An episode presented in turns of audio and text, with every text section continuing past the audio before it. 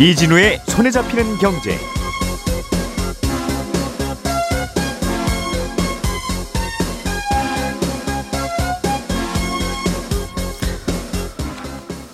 안녕하십니까 이진우입니다. 우리나라 전기요금이 우여곡절 끝에 예, 오늘부터 킬로와트 시당 8원 오릅니다. 어, 전기요금이 이렇게 8원 오르게 되면 어, 내가 매달 내는 전기요금은 실제로 얼마나 오르는 건지 알아보겠고요. 삼성전자가 일본에 3천억 원을 투자해서 반도체 공장을 짓는다는 보도가 나오면서 그 배경에 관심이 쏠리고 있습니다. 자동차 시장에 상징적인 일이 하나 벌어졌습니다. 중국이 전통의 자동차 강국인 독일과 일본을 제치고 지난 1분기에 전 세계에서 자동차 수출을 가장 많이 한 나라가 됐습니다. 오늘 이 세 가지 뉴스 자세하게 들여다 볼게요. 5월 16일 화요일 손에 잡히는 경제 바로 시작합니다. 우리가 알던 사실 그 너머를 날카롭게 들여다봅니다. 평일 아침 7시 5분 김종배의 시선 집중.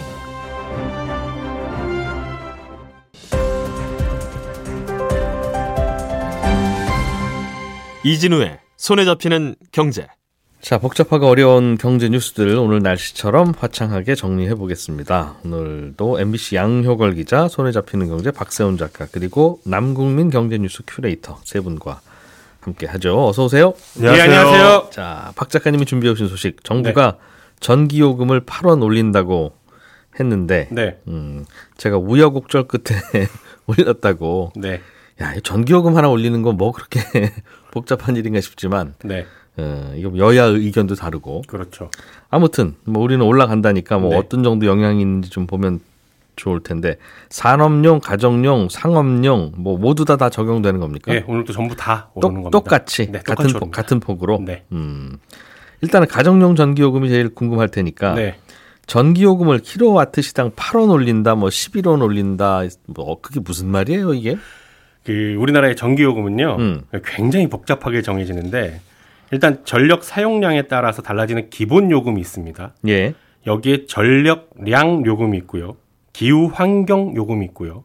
연료비 조정 요금 이렇게 네 가지 요금이 있습니다. 아, 그거야 이제 그쪽 사정이고 그렇습니다. 우리에게는 다 전기 요금이죠. 네, 이걸 예. 다 더하면 우리가 매달 내는 전기 요금이 되는 거고 음. 아, 여기에 또 이제 부가세랑 전력 기금을 추가로 또 내야 되고 음. 듣기만 해도 복잡하잖아요.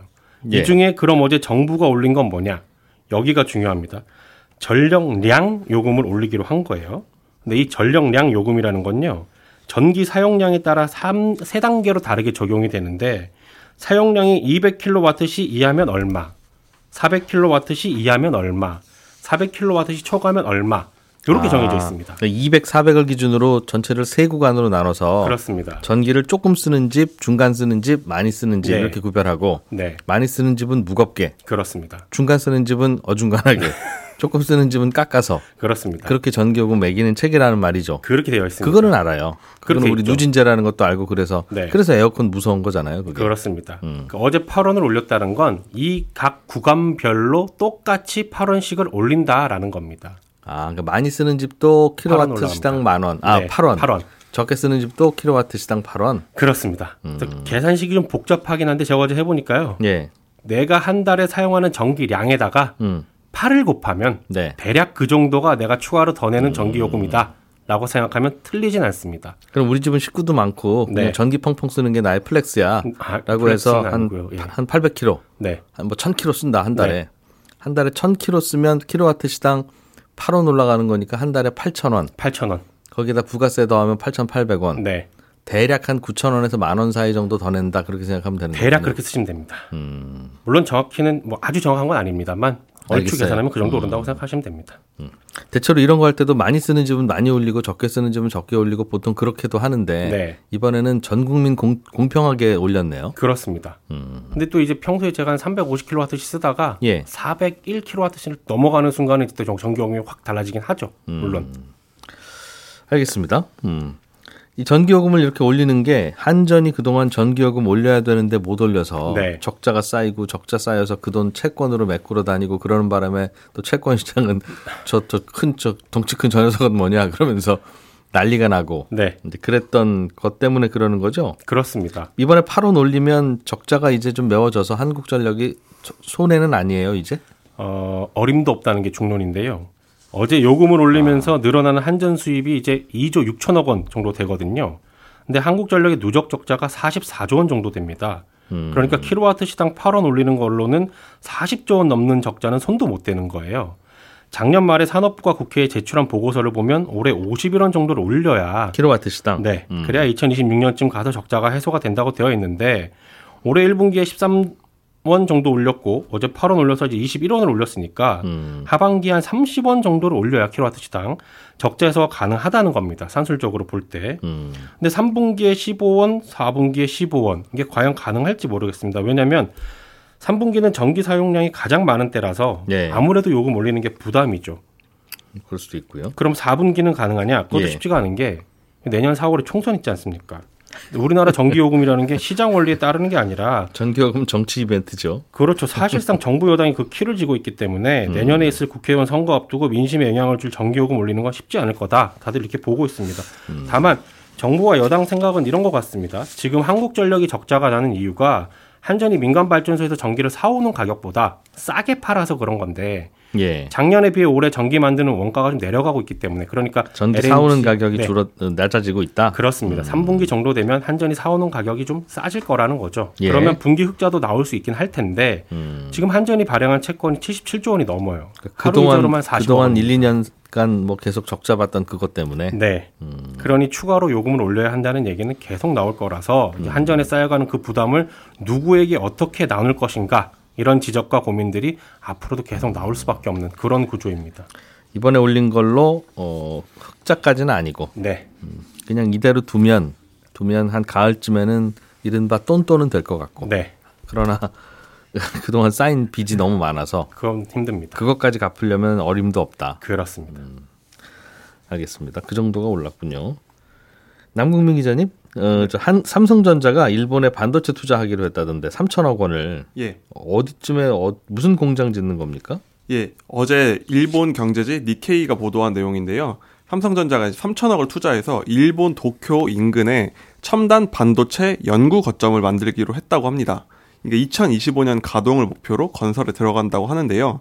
아직까지 삼성전자는 정해진 게 없다. 신중한 입장을 내고 있는데 네. 업계에서는 아 신규 투자가 이뤄지는 것 같다 이렇게 받아들이는 분위기입니다. 음. 말씀하신 게 이번에 짓기로 한 거는 한국의 용인이나 평택에 있는 매우 큰 생산 공장은 아니고 네. 주로 첨단 반도체를 연구하기 위한 R&D 시설입니다. 그럴 것 같아요. 3천억 원 가지고 공장 지으면 뭐 그쵸. 어디 공장 이쁘나 짓겠어요? 그렇죠. 저 보통 음. 30조 정도는 들어가야 공장 짓는다 이렇게 얘기를 하죠. 예. 주로 하는 게 주로 반도체 생산 후반부에서 거치는 패키징 같은 후공정 기술을 개발하는데 집중할 음. 것 같다 이렇게 분석하고 있고요. 연구 시설. 예. 예. 여기서 강점을 갖고 있는 일본과 협력하기 위한 목적으로 보입니다.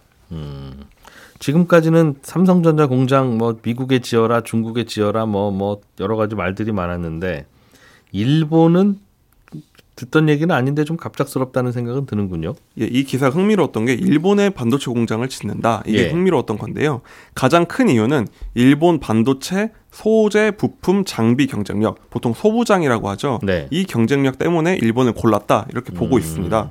그러니까 우리가 반도체 생산에서는 세계 최고 수준이지만 그 기반이 되는 이제 소부장에서는 여전히 일본의 우위가 높습니다. 예. 2019년에 일본이 일방적으로 한국에 대한 소부장 수출 통제를 한 뒤에 국내에서도 이거 우리가 직접 만들자 국산화 운동을 해왔는데요.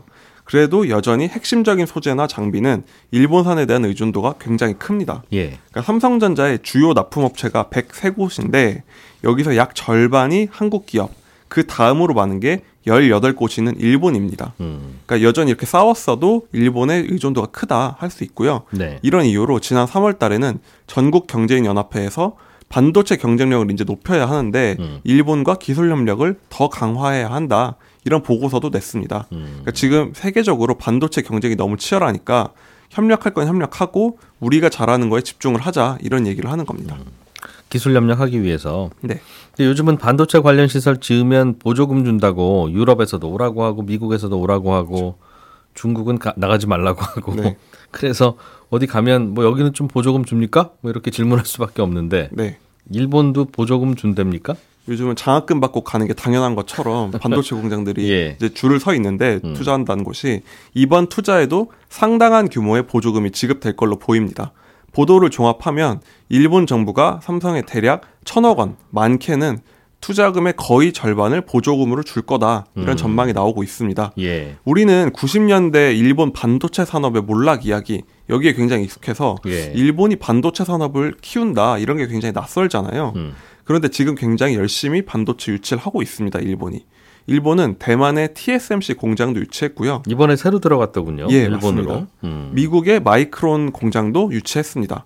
그러니까 둘 다 막대한 규모의 보조금을 지급했고요. 예. 일본이 워낙 그 소부장 경쟁력이 뛰어나다 보니까 음. 이걸 기반으로 우리도 다시 반도체 value chain을 복구해 보자 음. 이런 전략이 있습니다. 예.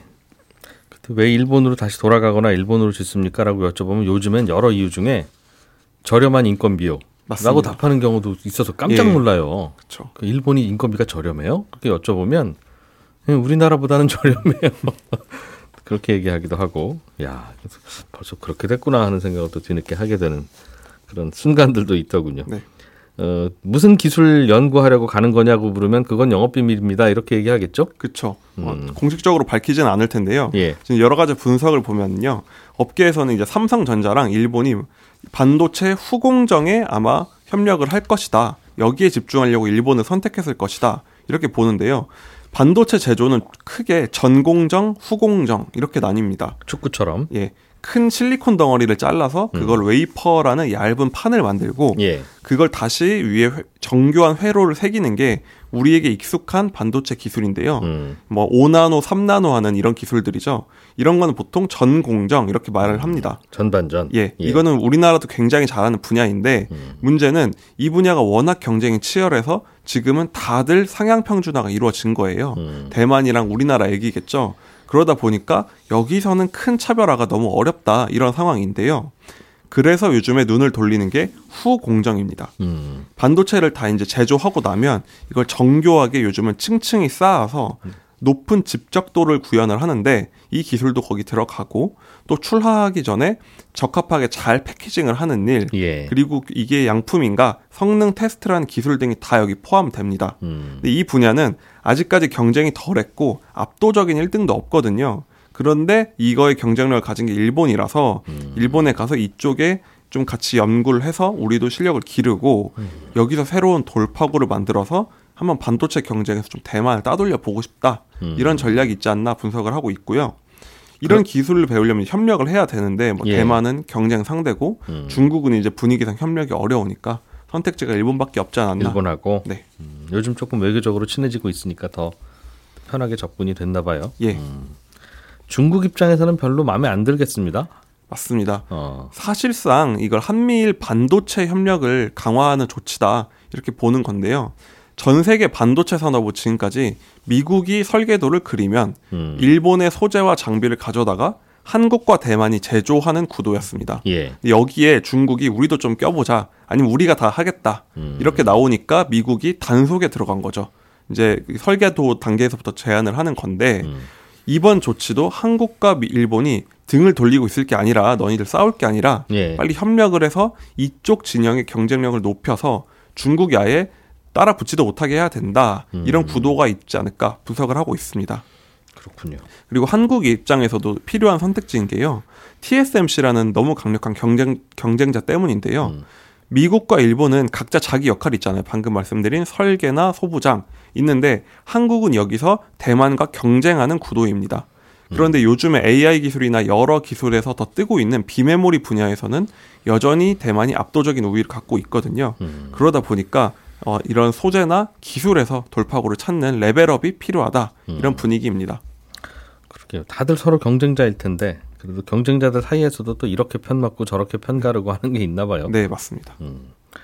앞으로도 그럼 그 서로 공장 짓는 거, 뭐 대만도 일본에 짓는다고 하고 우리도 가서 일본에 뭐 짓기도 하고 또 일본 업체가 또 밖으로 나오기도 할 거고. 네. 뭐 그런 일이 꽤 있겠, 군요 예, 그럴 음. 것으로 보이는 게요. 미국이나 음. 일본에 이제 시설을 짓는다고 하니까 한국에서 이제 다 지을게 나간다 안타깝게 보는 시선도 있는데 네. 사실 이걸 다르게 볼 수 있는 시선도요.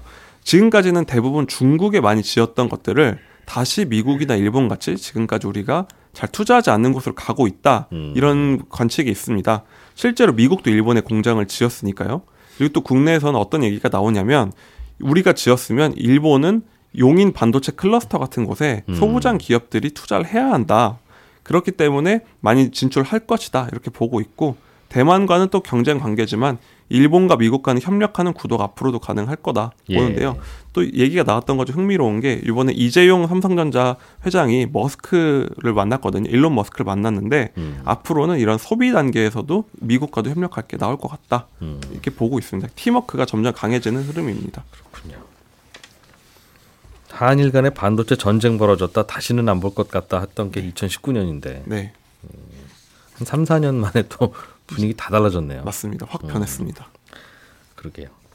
그 사이에 소재 자립해서 우리 국산화 성공했던가 아니면 성공까지는 못했지만 국산화 시작해야 되겠다 투자해야 되겠다 싶어서 투자했던 업체들은 또 골치 아파졌습니다. 맞습니다. 갑자기 어. 이제 당황스러운 상황이 된 거죠. 그때도 그랬었어요. 이러다가 계속 싸우면 차라리 나은데 갑자기 화해하고 그러면 그렇죠. 우리 중간에 투자한 돈 누가 책임지느냐 예, 그 문제 있었는데 네. 또 그렇게 됐겠네요, 그죠? 미국, 중국도 그런 것 같아요. 그래서 우리가 보기엔 맞습니다.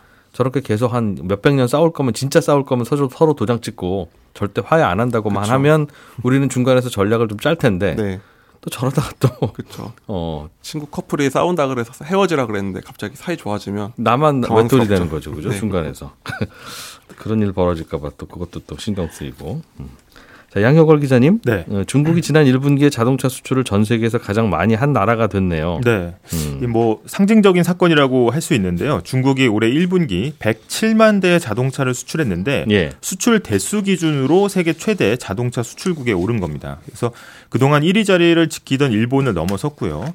이 중국 세관하고 우리나라 자동차 공업협회 자료를 종합을 해보면 어, 중국 자동차 수출이 1년 전보다 거의 한 60% 가까이 증가를 했고요. 예. 같은 기간 일본의 자동차 수출은 100만 대를 못 넘었습니다. 그러면서 1위 자리를 내줬고 음. 우리는 한 약 70만 대 정도 수출을 했거든요. 그래서 어, 중국 자동차 수출은 2021년에는 처음으로 우리나라를 제쳤고 예. 지난해 독일을 넘었고 이제 세계 2위 수출국에 올랐는데 올해 음. 1분기에 일본까지 넘어선 겁니다. 그래서 업계에서는 이제 중국 수출량 가운데 약 한 80% 정도가 아, 순수 중국 브랜드 제품인 것으로 일단 파악을 하고 있습니다. 음. 볼보도 이제 중국 브랜드니까요. 네. 뭐 유럽 브랜드를 사서 자기네들이 만드니까. 네. 어, 그리고 나서 다시 유럽에 수출하고 그러면 그게 이제 중국 브랜드 수출이다 이렇게 하겠죠. 네. 음. 중국 자동차 수출이 크게 늘어난 건 이게 중국이 잘해서 그런 거죠. 뭐 미국, 한국, 독일이 뭐 주춤하던가 그래 서가 아니라. 네. 뭐 여러 가지 좀 전략을 잘 쓴 면도 있거든요. 그래서 음. 중국 자동차 산업이 10년 전만 해도 이제 가격만 좀 싸고 안전이나 성능은 좀 크게 뒤떨어지는 이미지가 좀 강했는데 이제는 예. 이 전기차를 비롯해서 친환경차 이런 게 가격 경쟁력에 이 성능까지 갖췄다는 평가가 좀 나오고 있고 사실 이제 주변 환경을 좀 분석해 보자면 이제 미국이 인플레이션 감축법 IRA를 통해서 자국 내 자동차 시장에서 중국 업체들 견제하고 있다 보니까 음. 오히려 이제 해외 쪽으로 좀 눈을 돌린 측면이 있고요. 그 다음에 어, 수출국이 굉장히 다양해졌습니다. 2016년만 해도 중국이 가장 차를 많이 판 곳이 이란과 인도, 베트남, 미국 이렇게 됐었는데 음. 지난해에는 뭐 벨기에나 칠레, 호주, 영국 이게 선진국 등으로 수출국 상위권을 어, 계속해서 넓혀가고 있고 예. 특히 이제 중국 수출차가 벨기에를 통해서 유럽 전역으로 좀 퍼져 나가고 음. 있는 모습을 보이고 있습니다. 그래서 네. 과거 강세를 보이던 아시아, 아프리카 시장은 확 줄었고요. 어, 10%도 안 되던 유럽 비중이 한 20%대로 올라섰습니다. 그리고 음. 차량 가격도 점점 비싸지고 있는데 예. 과거에는 싼 차 위주로 팔았다면 지금은 굉장히 좀 그래도 중가 이상의 차량을 팔고 있어서 어, 평균 이제 그 수출 단가도 2천만 원대를 우리 돈으로 2천만 원대를 아 거의 이제 넘는 차들이 한 30% 정도 음. 그래서 싼 차만 파는 게 아니다라는 거고 아까 말씀하신 대로 외국계 자동차 기업들도 중국 현지에 투자했다가 이제 밖으로 수출하면서 예. 그 물량도 잡힌 것으로 어, 파악이 음. 되고 그러니까 있습니다. 유럽 브랜드가 중국에 공장 차리고 지어서 자기네 나라로 다시 되사가는 게 네. 중국 입장에서는 수출로 잡히니까. 네, 맞습니다. 음. 그런 게 또 많겠군요. 음. 자동차 잘 만드나 봐요 이제 정말 이제는 음. 많이 이제 기술 수준의 격차를 이제 좁혔다 이렇게 예. 파악이 되고 있습니다. 음. 미국이랑 싸우면서 중국이 수출이 쉽지 않을 줄 알았더니 이제 유럽 쪽으로 또 돌리면 네. 유럽은 딱히 누구 편이다라고 하기가 좀 모호하기도 하고. 네. 음, 그냥 크게 보면 미국 편 해야 될 것 같은데 미국이 좀 얄미운 네. 그런 맞습니다. 동네잖아요. 네. 음. 이 유럽 같은 경우에는 미국에 비해서 정치적으로도 좀 중국 업체들의 상대적으로 예. 우호적이고요. 예. 그다음에 아, 계속해서 내연 기관차를 친환경차로 지금 바꾸고 있기 때문에 수요도 음. 꾸준히 늘고 있습니다. 그래서 아하. 이 자동차뿐 아니라 이 친환경차에 있어서 가장 중요한 배터리도 이제 계속해서 중국이 점유율을 늘려가고 있는데 음. 이 최근에 나온 한국 무역협회 보고서를 보면은 거의 그 중국 배터리 업체들의 시장 점유율이 2020년에 한 15% 정도 됐는데 예. 지난해 30%를 넘었습니다. 근데 원래 우리나라가 유럽에서 점유율이 거의 한 70% 가까이 됐었거든요. 배터리 음. 3사가. 예. 근데 이게 한 63% 정도까지 좀 밀린 상황이고요. 이 EU 시장이 전 세계 리튬이온 배터리 시장에서 한 4분의 1 정도를 차지한 큰 시장이기 때문에 음. 앞으로 이 시장을 1, 2년 동안 잡는 게 가장 중요한 시기가 될 거다. 이렇게 분석이 나오고 있습니다. 그래서 유럽 내의 완성차 업체들이 이제 본격적으로 아, 전기차 좀 이제 생산해야겠다 음. 하면서 어 그러면은 배터리 파트너는 누구랑 할까? 이렇게 이제 아. 배터리 파트너를 확정해서 이제 쭉 생산을 해야 되는데 이런 제휴가 앞으로 1, 2년 내에 집중될 것으로 보이거든요. 그래서 음. 이런 중요한 순간에 중국 업체들이 유럽 시장에서 점유율을 늘려가고 있다. 이게 굉장히 음. 불안한 요소가 되겠습니다. 그렇군요. 전기차니까 이제는 뭐 메이드 인 차이나나 메이드 인 USA나 그게 거기서 거기라는 거군요. 그냥 배터리 사다 달면 되는 거지. 뭐 그게 이제 이런 상황이라서 네, 음, 맞습니다. 분위기도 좀 달라지는 것 같고.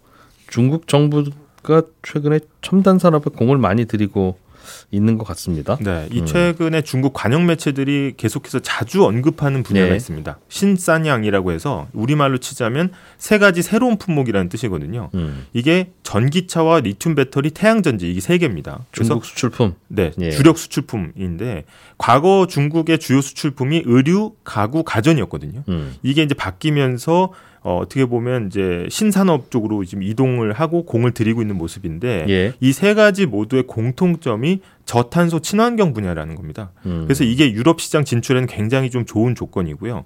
그 다음에 하나 좀 짚어야 되는 게 어, 올해 1분기, 그러니까 이 신산양 세 가지 품목이 어디로 수출되는가를 봤는데 네. 올해 1분기 가장 수출이 증가한 게 우리나라였습니다. 그래서 우리나라가 이 세 가지 중국의 주력 수출 품목을 가장 많이 수입하고 있더라. 요즘에 빠르게 늘리고 있다. 네네. 중국으로부터 수입을 맞습니다. 그래서 음. 중국의 배터리나 태양 전지 등의 수입이 크게 늘면서 이 최근에 우리나라가 이제 커진 무역 적자가 음. 어느 정도 이제 설명이 된다라는 겁니다. 중국에서부터 오히려 사다 쓰는 게 많아지고 있군요. 네.